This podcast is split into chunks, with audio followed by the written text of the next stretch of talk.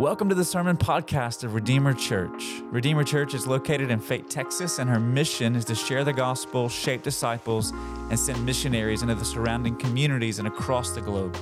We hope that this week's message will bring glory to God by building you up and result in you looking more and more like Jesus Himself.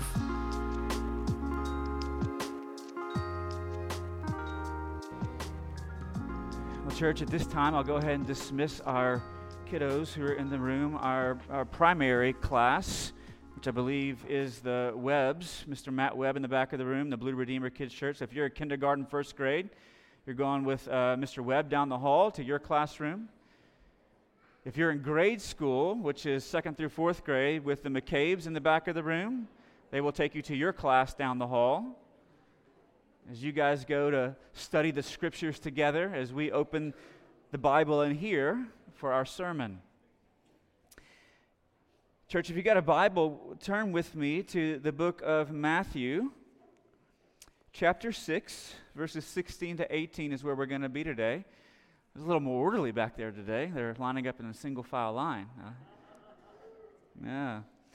Matthew chapter 6, verses 16 to 18 is where we're going to read together this morning as we continue this series focused on disciplined discipleship taking a look at the habits that form our lives. And we come to take a look at one this morning that perhaps we've all heard about, but maybe some of us have never actually stepped into. And so we want to talk about this this morning, coming from Matthew chapter 6, the, the discipline or the habit of fasting. Matthew chapter 6, verses 16 to 18. It'll be on the screen behind me. If you don't have a copy in front of you, you can follow along there as we read together. But in Matthew chapter 6, beginning in verse 16, Jesus, in his Sermon on the Mount, as he's preaching, he turns his attention to fasting. And this is what he says He says, And when you fast, do not look gloomy like the hypocrites, for they disfigure their faces that their fasting may be seen by others. Truly, I say to you, they have received their reward. But when you fast, anoint your head and wash your face, that your fasting may not be seen by others, but by your Father who, who, who is in secret and your Father who sees in secret will reward you. This is God's Word. Now, if you've been to a grocery store over the weekend, you recognize very quickly uh, that this Wednesday, February 14th, is Valentine's Day. Right? And so you've got all kinds of chocolate covered strawberries, and you've got all kinds of bouquets of flowers, and all those things. But this Wednesday, February 14th, is also Ash Wednesday. Right? Ash Wednesday. And Ash Wednesday is a day on the church calendar which signifies the beginning of a season, which is the on ramp toward the highest point on the church calendar in the Western world of Easter, celebrating the resurrection of Jesus Christ from the grave. But uh, Ash Wednesday marks the beginning of a season on the church calendar known as Lent. And oftentimes during the month of Lent, or during the season of Lent, those six weeks running on the runway to Easter, Christians across the globe will enter into a season of fasting. They'll fast from something. I can remember as a child growing up in South Louisiana amongst all kinds of Roman Catholics. All right? Uh, every Friday in the cafeteria, there was the only meat that you could eat was fish, right? Because they were fasting from red meat and chicken and pork and all other kinds of things other than fish. So they had fish patties and fish burgers and fried, right, all these kinds of things because they were fasting from that. But during the season of Lent, oftentimes Christians will fast from something in order to, in, in small ways, identify with the sufferings of Jesus as he made his way toward the cross. So, as Jesus went through the rejection of the Jewish leaders and ultimately the rejection of the Jewish people, as Jesus was betrayed by one of his own followers and ultimately denied by one of his closest friends around a fire during the midst of an unjust trial, a puppet court that was established in order to find him guilty of blasphemy by the Jewish leaders, who would then turn him over to the Roman government because they had the authority to carry out execution. And during his trial before the Roman government, right? The Roman governor didn't want to execute Jesus. He wanted to give, gave the people a choice between a known convicted criminal and Jesus himself. And the people cry out, Crucify Jesus. And so he is beaten and mocked and scorned with a crown of heads, uh, of thorns put upon his head. And he carries his cross to a place called Golgotha where he's crucified. And all that happens not because of his sin, but because of my sin and because of your sin.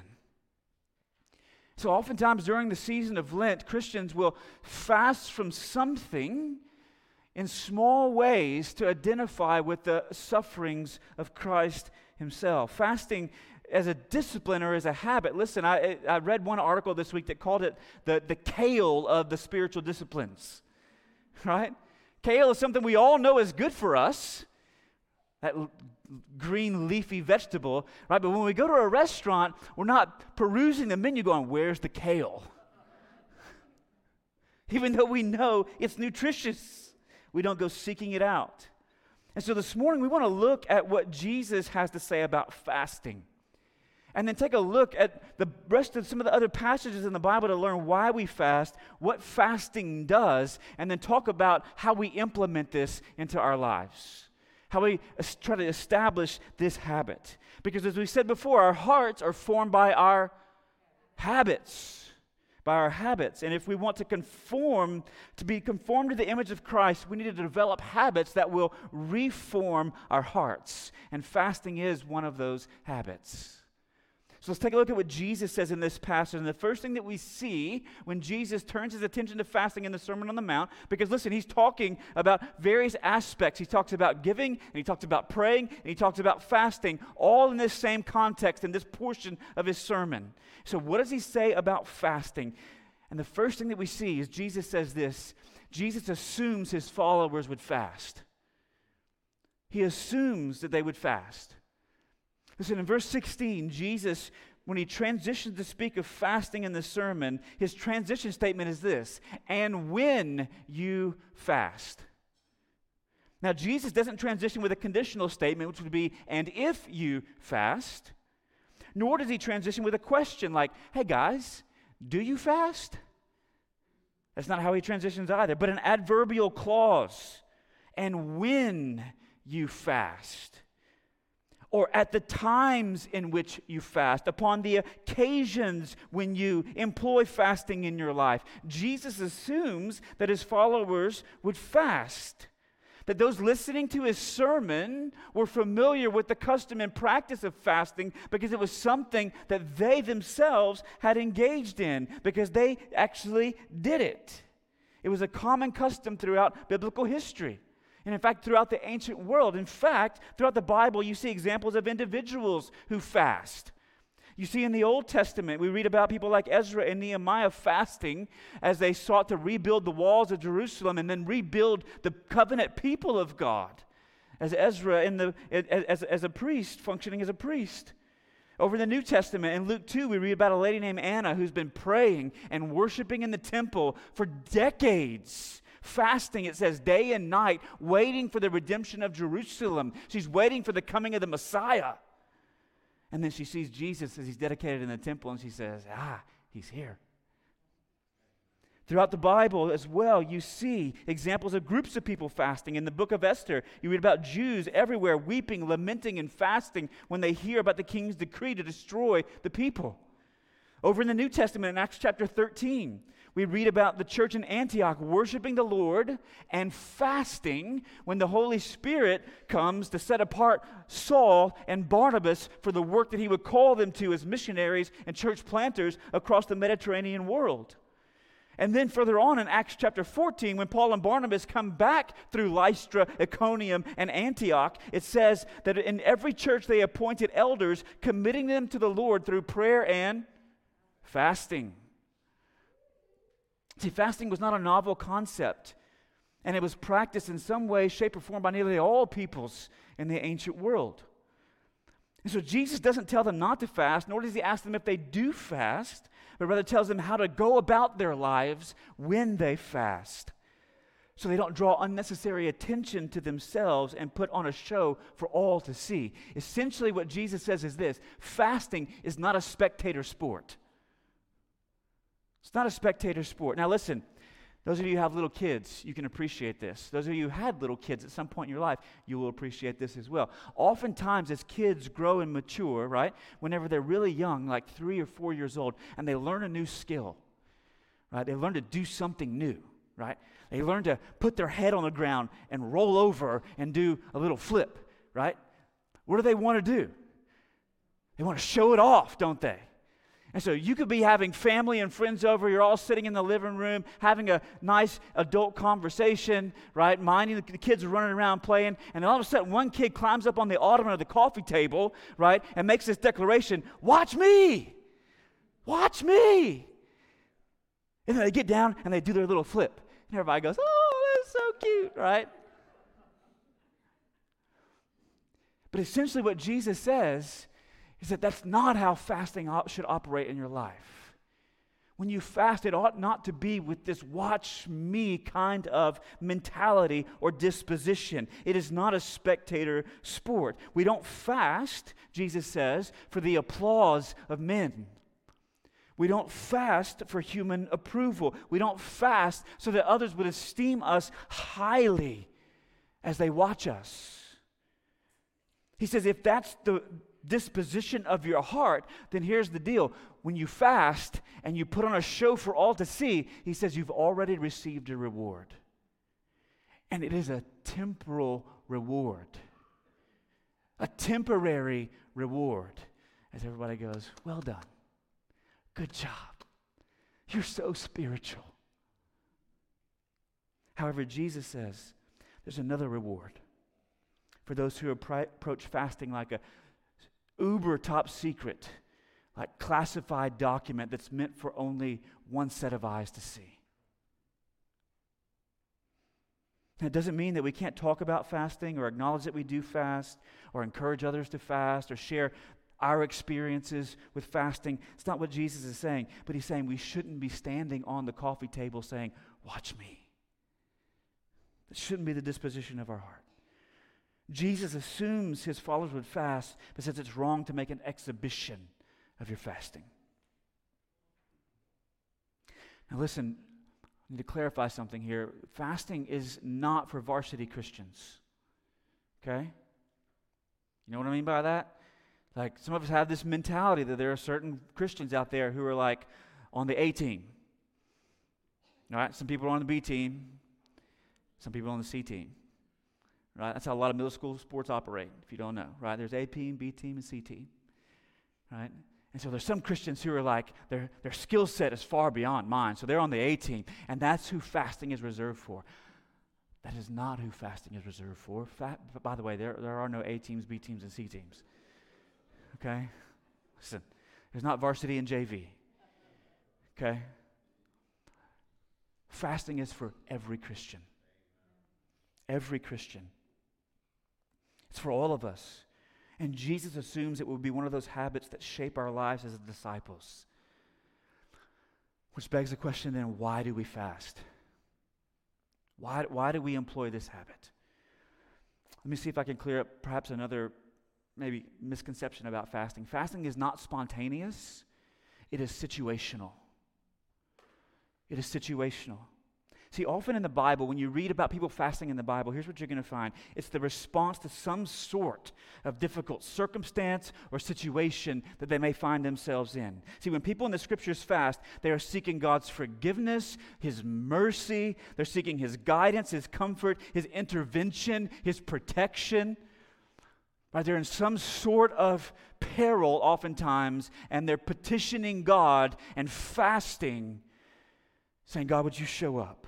Let me give you a few examples. People fasted in the Old Testament whenever they sought God's intervention. In 2 Samuel chapter 12, the prophet Nathan, he confronts David over David's sin with Bathsheba. Right, and he has a whole tells him the whole story, and he says, David, what do you think should happen to that guy? And David says, You should be killed. And he says, David, you are that guy. And he says, The consequence is you're going to give birth to a child who is going to be afflicted and die. And so, sure enough, when the child that Bathsheba had conceived is born, the child is afflicted with a disease.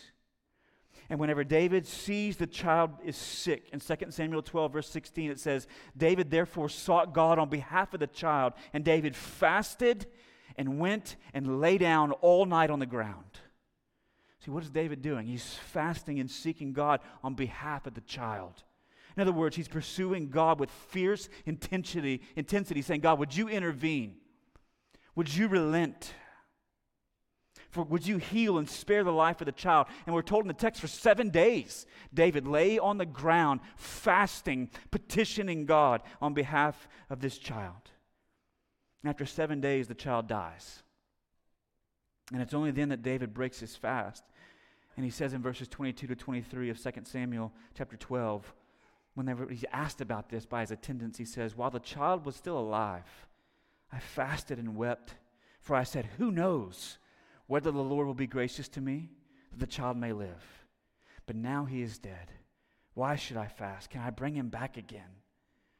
I shall go to him, but he will not return to me. David breaks his fast and eats. But when he's fasting, he's petitioning God to intervene. Not only do individuals do this, but whole groups of people. In the Old Testament book of Esther, the Jewish people find themselves scattered across the Persian Empire after the fall of Babylon. And there's this nasty guy named Haman. And Haman has it out for the Jews. And so he convinces the king of the Persian Empire to issue an edict that would basically result in the extinction of the Jewish people, wherever they found themselves in the land. And in Esther chapter 4, we read about the response of the Jewish people when they hear about this decree. It says this When Mordecai, when the Jewish leaders learned all that had been done, Mordecai tore his clothes, put on sackcloth and ashes, went out into the midst of the city, and cried out with a loud, bitter cry.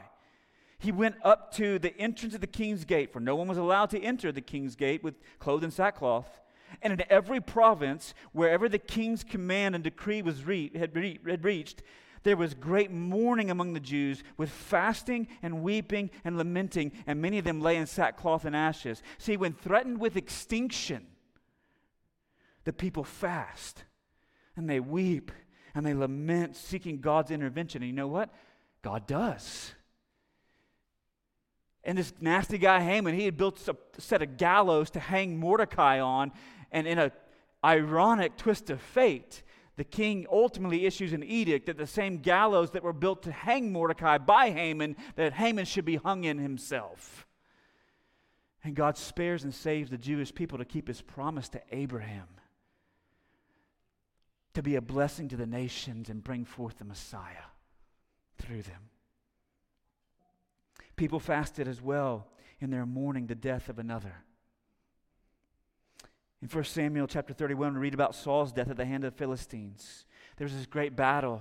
The archers fire arrows. Saul and his sons are killed. And we're told very graphically what happens next. That whenever the Philistines come into the battlefield, in order to, it says, in order to, uh, to, to uh, strip the slain. In other words, take all their goods and possessions and acquire them for themselves. It says they find Saul and his sons dead. And what they do is they cut off Saul's head and they take Saul's body and the bodies of his sons and they pin them to a wall. And they send his head around to all their temples, celebrating the death of Israel's king. And it says this in 1 Samuel 31, verse 11, but when the inhabitants of Jabesh Gilead heard what the Philistines had done to Saul, all the valiant men arose and went all night and took the body of Saul and the bodies of his sons from the walls of Bethshan, and they came to Jabesh and burned them. And they took their bones and buried them under the tamarisk tree in Jabesh and fasted seven days as they mourned the loss of their king. See, in our context, when someone dies, we show up with a casserole. Right? And that impulse is not wrong. We want to care for and express concern and provide for those who are in a state of mourning. And yet, in the scriptures, when someone dies, they mourn and they fast. See, so often when someone's in a state of mourning, we'll tell them, You need to eat something, and we put a plate of food in front of them. And perhaps they do, but perhaps they don't. Perhaps they need to fast. In one article I read this week, one author said it this way In fasting, we deny the comfort often legitimately found in good things God gives us, like food and drink, and run instead to God Himself for comfort and consolation. Sometimes we fast when people, we lose people we love. Fourth, people fast whenever they need God's protection. In Ezra chapter 8, we read about the households that returned to Jerusalem from exile in Babylon. Now, that journey was roughly 900 miles. It took them about four months. And you can imagine as they made their way from Babylon to Jerusalem, all the dangers that might befall them upon that trek. And so, before they start on the journey, we read in Ezra chapter 8, verses 21 to 23 this Then Ezra says, I proclaimed a fast there at the river Ahava, that we might humble ourselves before our God to seek from him a safe journey for ourselves, our children, and all our goods. and then he says, For I was ashamed to ask the king for a hand, band of soldiers and horsemen to protect us against the enemy on our way, since we had told the king, the hand of our God is for good on all who seek him, and the power of his wrath is against all those who forsake him. So we fasted and implored God for, for this, and he listened to our entreaty. So Ezra says, Listen, I couldn't just go to the king and ask for his protection because I already told him God's with us. So it wouldn't make sense to go ask him for protection. So we fasted and petitioned God for protection on our journey. And guess what? He says God answered and He protected us all the way to Jerusalem. So sometimes people fast when they need protection. In addition, people fasted in repentance of sin and asking God to withhold judgment. In the book of Jonah, in chapter 3, whenever the, the, the, the prophet finally shows up in Nineveh smelling like the gastric juices of a large fish, and he begins to preach and he wanders throughout the city with a very simple message, right? 40 days and you're going to get yours. That's not exactly what he said, but 40 days and Nineveh shall be overthrown. That's my paraphrase. 40 days and you're going to get yours. And then the people respond to this message that Jonah preaches in a way that Jonah had hoped they wouldn't respond to the message.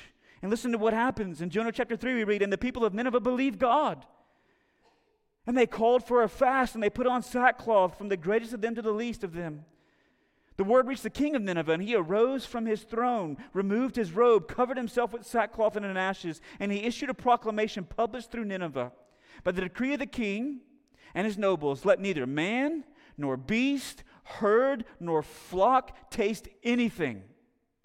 Let them not feed or drink water, but let man and beast be covered with sackcloth, and let them call out mightily to God. Let everyone turn from his evil way and from the violence that is in his hands. Who knows? God may turn and relent and turn from his fierce anger so that we may not perish. See, the people of Nineveh, as a part of their repentance from sin, based on this message they'd received from Jonah, what does the king say? Hey, listen, you can't even feed your cows, you can't even give them water, right? Fashion sackcloth and put it on your sheep. And all the people and they proclaim a fast and repentance over sin. Saying, God, would you be merciful? God, we believe you. Would you relent from the disaster that you promised, the punishment that is coming us on account of our sin? And later in the book, to Jonah's consternation, God relents, spares the people of Nineveh, He shows mercy. Fasting is often employed throughout the scriptures in the Old Testament as a, as a physical practice reflecting the spiritual reality of our repentance. In addition, people fasted whenever they were broken over current realities. In Nehemiah chapter 1, Nehemiah gets word that the people had returned, but the walls around Jerusalem and the people who were still living there, they were broken down and in disrepair, and they were, they were, they were threats from all sides. So, Nehemiah, in response to this news, listen to what he does. As soon as I heard these words, I sat down and wept and mourned for days, and I continued fasting and praying before the God of heaven. So, Nehemiah hears about this current reality of brokenness amongst God's people, and his response is to fast and to pray for days. In fact, if, I'm not going to read it this morning, but if you go on and read, he confesses his sin. He confesses the sin of his parents. He confesses the sin of his fathers, the previous generations, and says, God, you told us what would happen if we continued in rebellion. And that's exactly what happened. You sent us away into exile. The walls are broken down. But God, would you give me favor in the eyes of the king of Persia to send me back with resources to rebuild the wall? I'm broken over this current reality, so I'm fasting and praying and hoping that you would respond, God, and help me address the current reality. And God does respond. And if you read the book of Nehemiah, the walls are rebuilt. God gives him favor in the eyes of the king. People fasted as well whenever they were suffering rejection, experiencing emotional turmoil and pain. In Psalm 69, the psalmist is praying about the reproach and shame that he has borne on account of his relationship to God.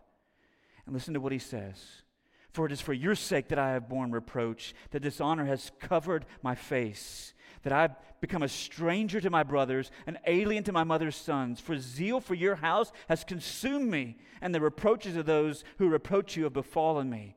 When I wept and humbled my soul with fasting, it became my reproach. When I made sackcloth my clothing, I became a byword to them. I am the talk of those who sit in the gate, and the drunkards make songs about me. Listen to what he says. He says, I am zealous for you, God. I'm passionate for you. And as a result of that zeal and passion for you, I have become a, the talk of the town. They talk about me sitting in the gates. The drunkards, they write bar songs about me and make fun of me. Even my own brothers, my mother's sons, he says, have become like strangers and aliens and foreigners to me. I have been disowned from my family because of my zeal for you. And as a result, I pressed into you in fasting because of this emotional pain that I'm experiencing. Finally, in Matthew chapter 4, we see that Jesus fasted in preparation for his public ministry. See, following his baptism by John in the Jordan River, Jesus goes into the wilderness for 40 days in advance of his public ministry. And we're told in Matthew chapter 4, verse 2, whenever the tempter comes, after he was fasting for 40 days and 40 nights, he was hungry. You think? And it was that time Satan comes to test Jesus and says, If you're hungry, turn these stones into bread. And what does Jesus say? Man shall not live by bread alone, but by every word that comes from the mouth of God. In other words, Jesus says, There is a food of which you know not. And it's a food that can sustain me, it can nourish me, it can fill me with delights and joys. It tastes just as sweet as honey. It tastes just as savory as the choicest meats. It is just as filling as fresh baked bread.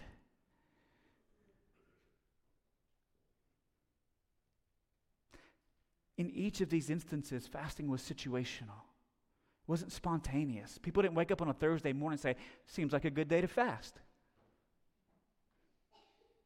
They were seeking God's intervention, His protection. They were mourning someone's death or the current realities they see. They were mourning their own sin or suffering, or they were preparing for ministry, repenting and asking God to be merciful. And these were the situations that prompted them to fast. So it wasn't spontaneous, it was situational. And listen, each of these situations that I've just referred to, as we've taken a survey of some of these instances in the Bible, are experiences that are still present realities for you and I. There's still a necessity for the repentance of sin, especially patterns of prolonged sin in our lives. There's still suffering that we experience and emotional turmoil that we go through. There is still the rejection of others on account of our faith in God. There is still pleading with God for His intervention or for His protection. Or as we feel God leading us to serve in a particular area of ministry or open up doors, maybe we're fasting in those situations. It's not haphazard, spontaneous fasting. it is situational fasting that the Bible illustrates. So the next question is this what does fasting do? If we're engaging in it in these particular situations, what does it do? Listen, if I can use a big word for us this morning and then define it, okay? We are psychosomatic beings. We're psychosomatic beings. If I can put it simply, it means this that what we do with our bodies, impacts our minds, it impacts our wills, it impacts our hearts, our desires, our affections. We cannot compartmentalize ourselves and say, well, I do this with my mind and I do this with my body. Or I do this with my body, but I do this with my heart. No, we are whole beings. So that everything that we do, whether it be mind, body, or soul, impacts the other two. Does that make sense? And so, what, what does fasting do then? How does it impact us? I think it does at least these three things. First of all, fasting cleanses us. See, one of the impacts that fasting has on our bodies is that it flushes our bodies of some toxins. In fact, a clinical study published on the National Institute for Health website found that fasting caused a decrease, listen, a decrease in, this is going to be fun, in urinary arsenic and nickel, and a decrease in lead hair concentrations. You know what those are? Heavy metals they were exposed to through environmental circumstances. And fasting through this study resulted in the decreasing amounts of these things identified in our hair and our urine. These heavy metals were flushed out of the body. Additionally, they found fatigue and sleep disorders and headache and hunger oftentimes were reduced. Body discomfort symptoms diminished. Uh, discomfort was, was diminished because these heavy metals are being flushed out of our systems. It has a cleansing effect. And not only does it do that for our bodies, church, but listen, it does that for our souls. And let me tell you how. When we take Jesus' counsel on fasting here in Matthew 6, and we do not fast in a watch me, watch me type of disposition, it cleanses us of our prideful participation in outward demonstrations to show our spirituality to others. It has a cleansing effect of our souls. In his comments on this passage, St. Augustine wrote these words. He said, For in this work of fasting, a person must take heed that no spirit of self display creeps in, no cov- craving for human applause, which divides the heart and prevents it from being pure and honest for acquiring knowledge of God. Then he goes on to say this It is evident from these precepts that our entire striving is to be directed toward inward joy, not outward recognition, but inward joys. To keep ourselves from seeking outward rewards and being conformed to this world. Because conformity to this world always seeks outward rewards. He says, in forfeiting the if we do that, he says we forfeit the promise of a blessedness which is more solid and enduring because it's interior, not exterior, inward, not outward, and by which God has chose us to be made conformable to the image of his son. In other words, here's what he's saying is this. When we fast in the way Jesus instructs us to fast in Matthew 6, we're cleansing our hearts of the need for human recognition, human approval, and human applause. Those of us who wrestle with the idol of human approval. We want everyone to like us. And it diminishes our courage. Fasting is a bodily habit that helps to cleanse our hearts of that idol. When we do it in the way that Jesus lays out here. Second, fasting not only cleanses us, but it focuses us. It focuses us. Several peer review articles that I read online this week indicate that fasting has positive mental effects. Here's one of them. It says, when you fast, your body has less toxic materials flowing through the blood and lymphatic system, making it easier for you to think. So while fasting, the energy you'd normally use to digest food is available to be used by the brain. It says you won't likely notice this mental change until the first few days of a fast because your body takes time to adjust. And those of you who have fasted for multiple days, you know that to be true. You might have headaches or pain points at the beginning of the process, but after your body clear, clears itself of some of these toxins, your brain has access to a cleaner bloodstream, resulting in clearer thoughts, better memory, increased sharpness of other senses. And I tell you, church, the same thing happens spiritually. When we fast, it directs our focus toward God.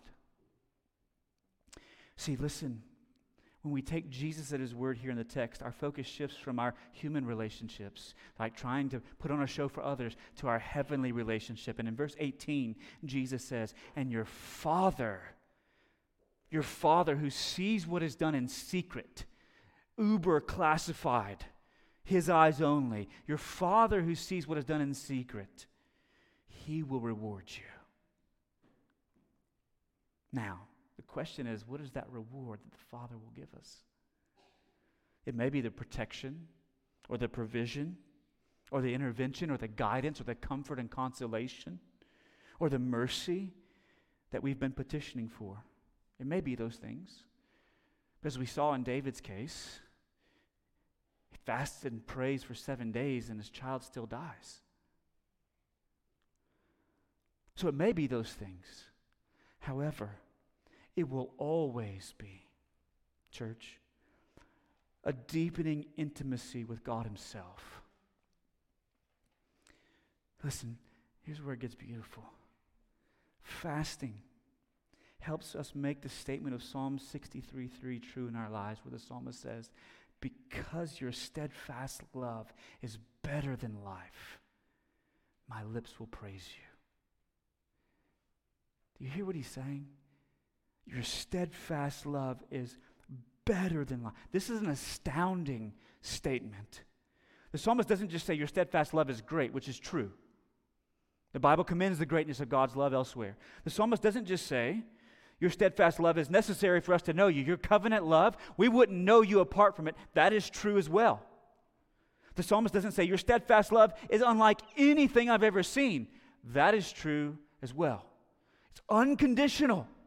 All those statements are true, but the psalmist doesn't say any of them. This is what the psalmist says Your steadfast love is better than life. In other words, out of all the good things that I've experienced in life, out of all the good things that I've enjoyed in life, your steadfast love is better. In fact, you could take away all the good things that I've experienced, and I would be okay as long as I had your steadfast love. In fact, he would go a step further and say, You could take away my life, and I would still be okay as long as I have your steadfast love. Because you are the reward. You are the reward. Your Father who sees in secret, He will reward you. See, when our fasting, when we fast, we focus on the person of God, the nature of God, the character of God. And listen, taking away food is an opportunity to feast on God's love, His steadfast love, which is better than life. And while saying yes to my favorite meal, like a perfectly cooked steak, saying yes to that is good. Psalmist says, Your steadfast love is better while saying yes to my favorite dessert. Hmm. Peanut butter pie. That's good. Your steadfast love is better. While saying yes to your favorite drink is good, the psalmist says, You are so much better. Steadfast love is better than all those things. And when we fast, it focuses us to say, yes, all these good things that I enjoy in life are good, but God is better. Third, and finally, it trains us. It trains us. Another study on the National Institute for Health website found that fasting is closely related to self emotional control. On the one hand, it said fasting is a process that requires considerable cognitive effort, okay? Controlling the desire to eat and keeping a fast for maybe a few days. On the other hand, when you successfully complete a fast, it may increase the feelings of self control that you have, the capacity to exercise self control. In other words, whenever we say, learn to say no to the growling of our stomach, it trains us to become less impulsive, to become less controlled by our appetites and desires. When we can say no to our stomach as our cravings rise and we yearn for a taste of something savory or sweet. So we learn to say no to those things. In that vein, listen, fasting trains us to say no to ourselves as well. Because what we do with our bodies, right, it not only impacts our bodies, but our minds and our hearts, because we are psychosomatic beings. So we're learning to discipline our desires through fasting. So when our stomachs grumble, listen, and we take the hunger pangs to God in prayer, here's what we're doing we're learning and training ourselves to do the same when other appetites rise in our souls. Uh oh. See, if you've never said no to your stomach when it growls, then self denial will be exponentially more difficult for you. In fact, every time your stomach growls, if you feed it, you're training yourself to do something, to say yes to your appetites, to your cravings, to your yearnings. And that training carries over into our spiritual lives. It goes both directions. Because, see, later on in Matthew's gospel in chapter 16, Jesus tells his disciples, If anyone would come after me, let him what? Deny himself. Take up his cross and follow me. Jesus puts self denial at the heart of discipleship, of what it is to follow him. It was Dietrich Bonhoeffer who famously wrote in his book, The Cost of Discipleship when Christ calls a man, he bids him come and die. In other words, the call of Christ upon the life of his disciples is a death to self, a denial of the self, a refusal to let the appetites, the yearnings, and the cravings of the sinful, selfish flesh rule over and control us. Bonhoeffer goes on to say in that same book when all is said and done, the life of faith is nothing if not an unending struggle of the Spirit with every available weapon against the flesh. And one of the available weapons that we have against the flesh that we employ in our training to say no to ourselves is fasting. Because what we do with our bodies impacts our minds and our hearts. Listen, if I can break it down for you this way training, physical training, right? It involves small incremental physiological changes over the course of time through resistance. Right, I had dudes and donuts yesterday morning with our teenage boys in this room right? And so they were talking about Bible reading plans and how they start off strong and sometimes taper off. And I said, well, find one that lasts two weeks. And whenever you finish that one, right, start another one that lasts three weeks. And when you finish that one, start another one that lasts a month. And then when you, because there's these self, these like, like you, you feel accomplished whenever you finish something, and then you move on to something a little bit bigger and a little bit bigger. It's just like training, right? When you go into the gym for the very first time, right, you might not slap 200 pounds on both sides of the bar. You might just be taking that 45 pound bar and seeing what you can do. But over the course of time, as you build strength through resistance, you add more weight, more resistance, more weight, more resistance. And there are physiological changes that happen in our bodies as we train. And fasting, listen, church, it introduces a type of resistance to our bodies and therefore to our hearts and our minds. And so, listen, we train to follow Jesus in, through, in, in self denial through fasting. Through fasting. We, we learn to say no to the cravings of our stomach, it helps us to say no to the cravings of our flesh. Let me ask you a question, students. When, you're at, when someone hurts you, whenever they wound you with their words, and you have an appetite for revenge that starts to rise in your soul, right? To return curses with curses rather than blessings? Will you be sufficiently trained to say no to revenge?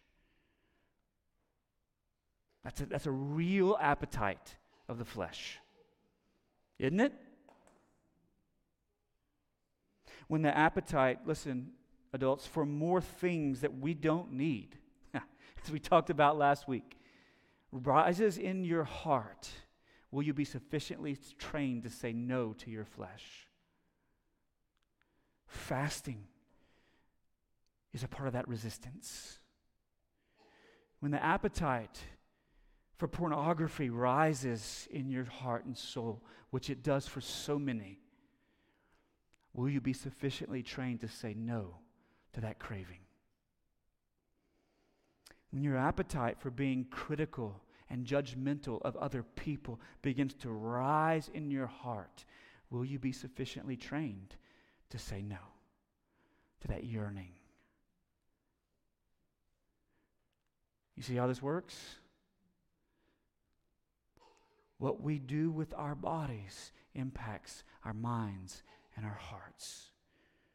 See, each of these things that I've just mentioned are works of the flesh. And as we say no to the cravings of our stomach, we're training ourselves to say no to the appetites of our flesh.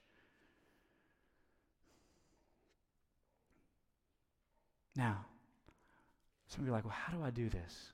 Listen, I just want to say briefly as we're done this morning fasting comes in different forms.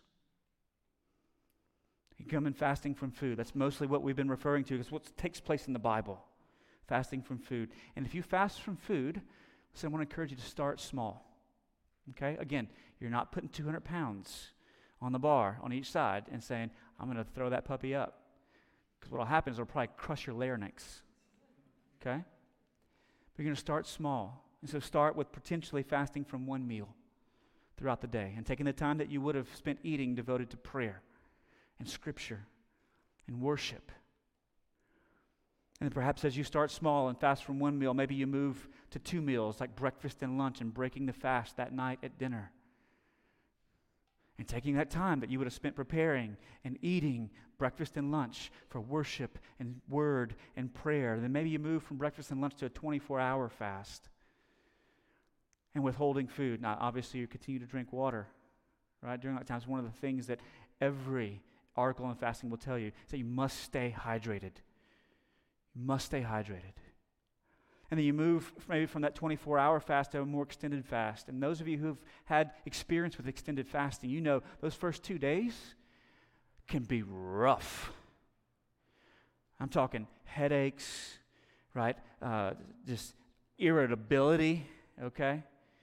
Right, but you're pressing in. And if you will push past that second to third day, then there is something physiologically in our bodies that changes, and it, the hunger pains aren't quite as intense. The headaches begin to rescind oftentimes. Right? And you push into a, a position of, of clarity of mind. And, and you're still potentially consuming like smoothies and, and nutrients, right? And water, but no solid foods during that time as you fast and pray. And so you start small and you grow in these incremental steps as you practice it. And some other things you might experience as you do that is going to be bad breath, like severe halitosis. Right? Because as your body cleanses itself, some of that stuff just, yeah, smells real bad. Right? Your urine might smell like popcorn. It's not a joke. It's all part of the process. As we fast from food. Now, some of you might say, hey, listen, I've got a, a medical condition won't allow me to fast from food. And, and some people, the comfort that they seek in food, that's not sought by other people in food. But I tell you where a lot of folks seek comfort in our culture is through entertainment and technology. And so maybe there needs to be a technology fast for you, right? Figuring out a way that all you can do should have somebody else change your screen time password on your device. Shut everything else down other than your phone and text messages. So that for one day, all you could do is call and text with people. No Facebook, no Instagram, no Twitter, no online searching, no YouTube watching mindless, endless videos that are being populated by an algorithm to keep you hooked. Maybe you would take a technology fast. And maybe that would start for six hours. Okay? And then maybe it goes to 12 hours, and then 24 hours, and then maybe eventually you work your way up to a week long fast from this thing, which brings so many so much comfort that is hollow. So you start small and you work your way up as you build resistance. Because what you do with your body, it will impact your mind and your heart. And I'll close with this reading from a, a document from 1615. It's called the Irish Articles of Religion. And in that document, Article 51, after insisting that fasting cannot bring us to heaven, in other words, it can't save us, we sang about what can save us earlier Jesus' all sufficient merit. It goes on to say this It is therefore requisite that first, before all things, we cleanse our hearts from sin and then direct our fast to such ends as God will allow to be good. And what are those ends, he says? That the flesh, flesh may be disciplined, the spirit may be more fervent in prayer, and that our fasting may be a testimony of our humble submission to God's majesty when we acknowledge our sins unto him and are inwardly touched with sorrowfulness of heart, bewailing the same in the affliction of our bodies. In other words, our bodies would become a mirror of our souls of our hearts. It would reflect that spiritual condition. See, in fasting, we're doing nothing to earn God's favor. If you're in Christ, you already have it. Do nothing to earn it, but we are seeking it. Seeking His favor and His guidance and His comfort and His consolation, His intervention, His protection. His mercy and our repentance from sin, that He would withhold his, the, even the consequences sometimes of our sin in this life, even those He already dealt with the eternal consequences through the payment of Christ at the cross.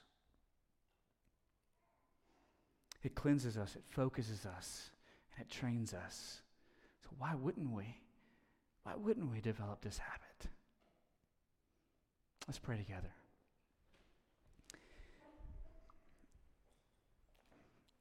Father, we ask this morning that you would help us to see very clearly how fasting is a part of the normal Christian life. And it's necessary for us, just like Bible reading and prayer and service and giving, like all the other disciplines and worship because it's through fasting that we train ourselves to say no to our fleshly cravings, yearnings, appetites, and desires.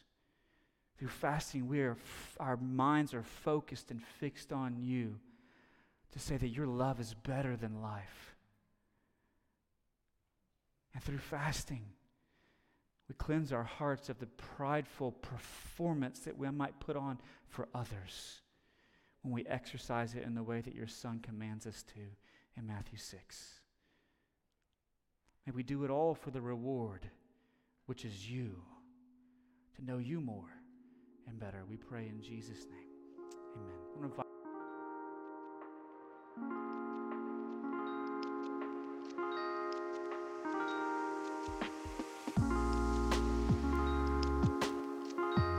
Hey, this is Pastor Shannon, and I want to thank you for tuning in today. I trust that the Lord has spoken to you through His Word, and if you don't know Jesus as your Savior, I invite you to trust Him today. If you have questions about what that means, reach out to us through our website, redeemerrc.com, and one of our pastors will be in touch. In addition, if you would like to partner with Redeemer in her mission to share, shape, and send, you can support our ministry by visiting redeemerrc.com forward slash give. Now, this podcast is not intended to replace your active participation in the life of a local church. But tune in next week as we continue to lift high the name of Jesus through every paragraph, passage, and page of the Bible.